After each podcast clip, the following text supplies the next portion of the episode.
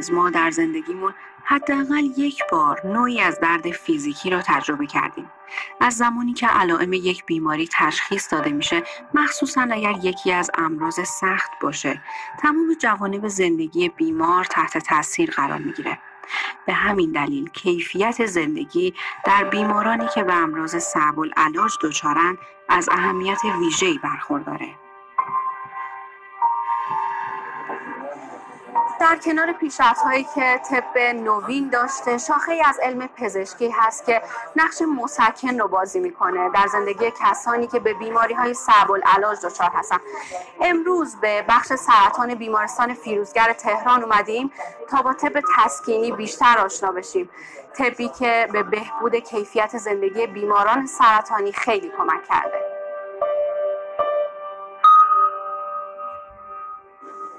طب تسکین یعنی هومانیزیشن سرطان و بیماری های صعب العلاج به زبان ساده یعنی انسانیت خلای انسانی که در اثر این بیماری برای بیمار و خانواده ایجاد میشه رو برطرف می‌کنیم. یعنی چی؟ رابطه بین بیمار و خانواده و متخصصه. بارسترین نشانه های طب تسکینی در نوانخانه ها و مراکز مسیحیانی بود که در کشورهای آنگلوساکسونی بودند. مکانهایی که راهبه ها و افراد داوطلب خدمات درمانی را به صورت رایگان به بیماران لاعلاج و سربازان زخمی ارائه می‌دادند. طب تسکینی مدرن از سال 1970 میلادی توسط دکتر سیسیلی ساندرز آغاز شد کسی که اولین مرکز پزشکی مختص بیماران سوال علاج را در لندن تأسیس کرد در ایران هم دکتر عبدالرحیم هزینی متخصص خون و سرطان از سال 1388 طب تسکینی را به عنوان درمان تکمیلی سرطان به کار گرفت و این گونه به بیماران سرطانی کمک های روحی و معنوی زیادی کرد.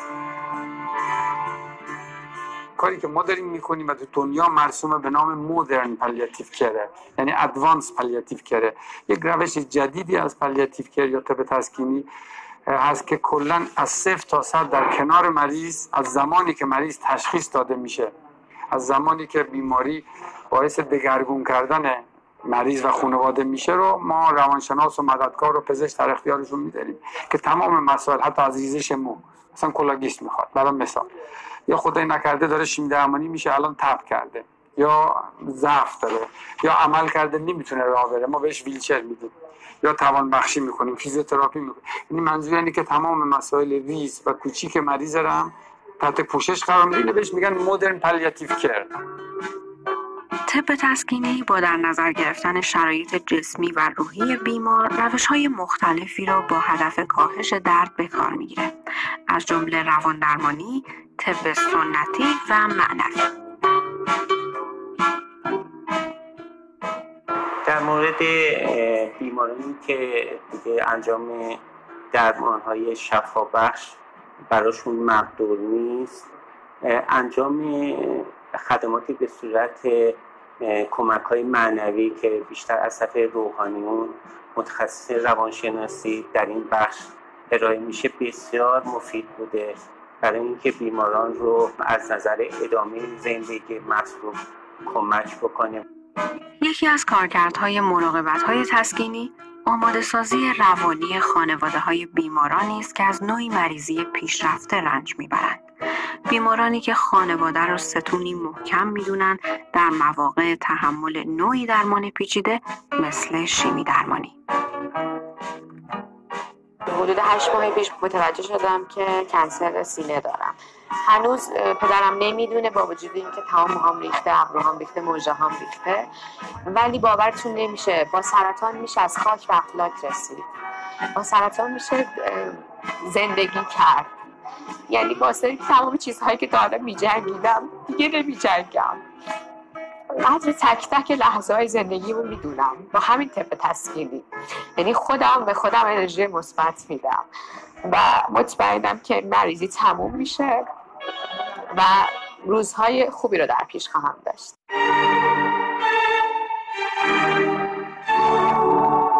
چندمون جلسه شیمی درمانی بود؟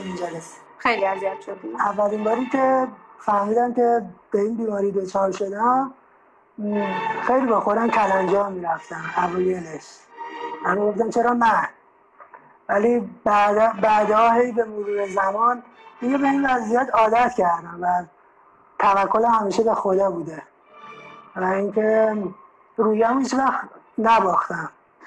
بیمارانی که از انواع سرطان ها رنج می‌برند و برای درمان مجبورن که شیمی درمانی یا پرتا درمانی کنن به کمک طب تسکینی خیلی راحت تر می‌تونن عوارض ناشی از این نوع درمان ها رو تحمل کنن. شاید غمانگیز باشه ولی تا حالا فکر کردین لحظه خداحافظی از این دنیا توی چه شرایطی هستین؟ حمایت روحی یا خدمات درمانی رایگان به بیمارانی که امید به زندگی ندارن؟ شاید پاسخی التیام بخش باشه به اون قسمت از علم پزشکی که نمی‌تونه درمانگر باشه. چه خوب گفته فیلسوف اسپانیایی خوزه اورتگای گاست که بعد از قرنها فرار از مرگ چیزی که امروز به آن محتاجیم این است که هنر چگونه از دنیا رفتن رو یاد بگیریم. تندیس صابری پور برنامه ایران شبکه مستند سیما.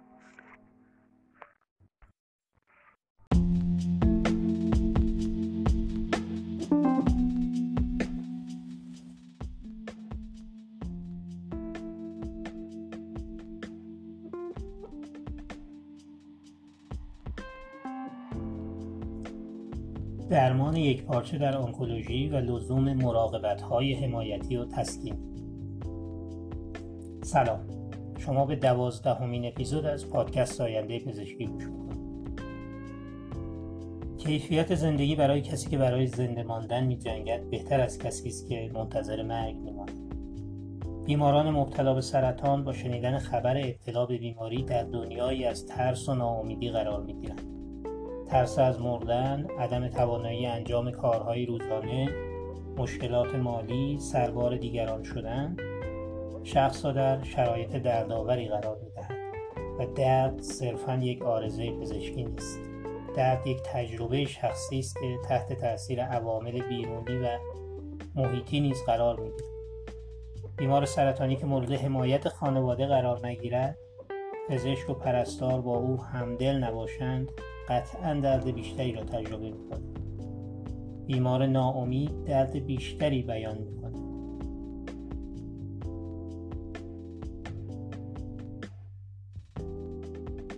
در آینده پزشکی نقش پزشکان در تشخیص بیماری کمرنگتر خواهد شد.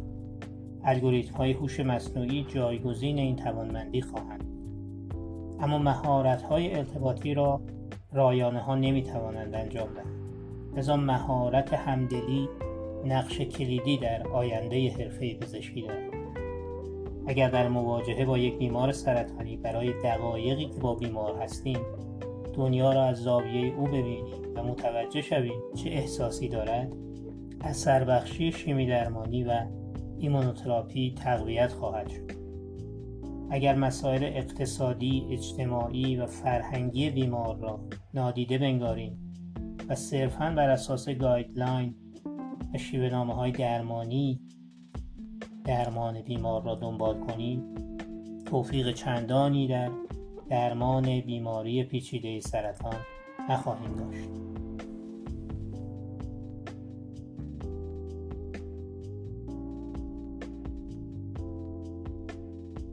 در سال 1391 گروهی از متخصصین برنامه جامع مراقبت های حمایتی و تسکینی سرطان را به سفارش وزارت بهداشت تهیه کرد.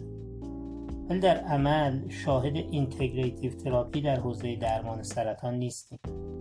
خانواده مبتلایان به سرطان می‌دانند که ما در حوزه مراقبت های تسکینی در منزل برای بیمار end stage وضعیت مطلوبی نداریم.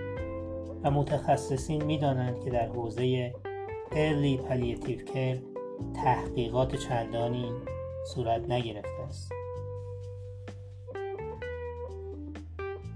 تسکین درمانی گزینه آخر درمان سرطان نباید باشد و می تواند از همان آغاز مورد توجه قرار گیرد.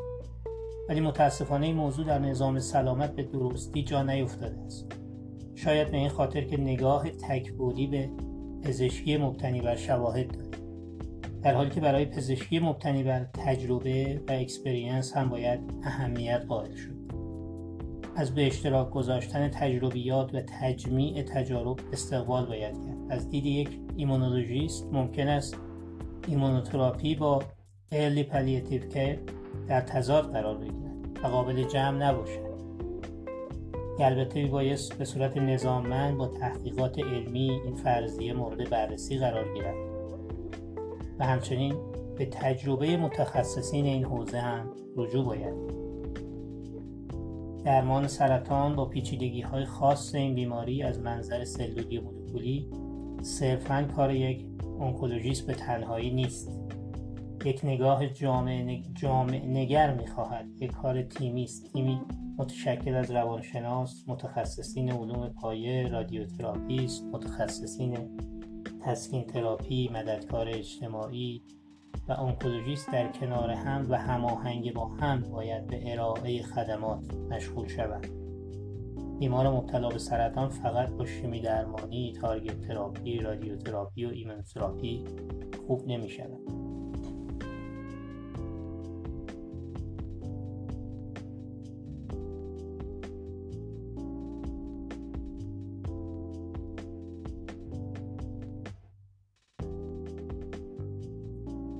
ادغام مراقبت های حمایتی در درمان سرطان کاهش هزینه های دولت و بیمه ها خواهد انجام و هزینه خانوار را هم کاهش خواهد داد.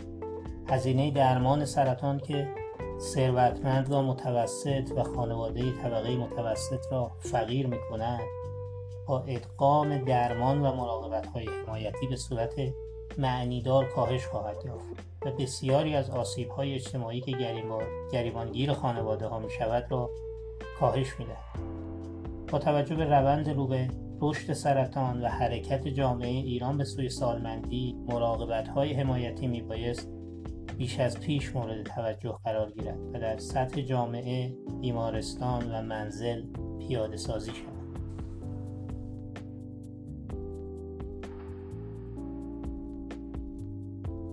خلاصه اینکه در درمان سرطان باید نگاه بیمار محور جایگزین نگاه بیماری محور شود. با توجه به اینکه مراقبت های حمایتی و تسکینی شامل خدمات مختلف از جمله کنترل درد مراقبت های روانی معنوی فرهنگی و اجتماعی می شود و هر کنیم از این موارد هم سطوح مختلف دارد برای اینکه خدمات با کیفیت مطلوب صورت پذیرد بایستی شاخص هایی برای ارزیابی عملکرد این گونه خدمات تعریف شود تا بتوانیم وضعیت خود را با سایر کشورها در این حوزه به درستی مقایسه کنید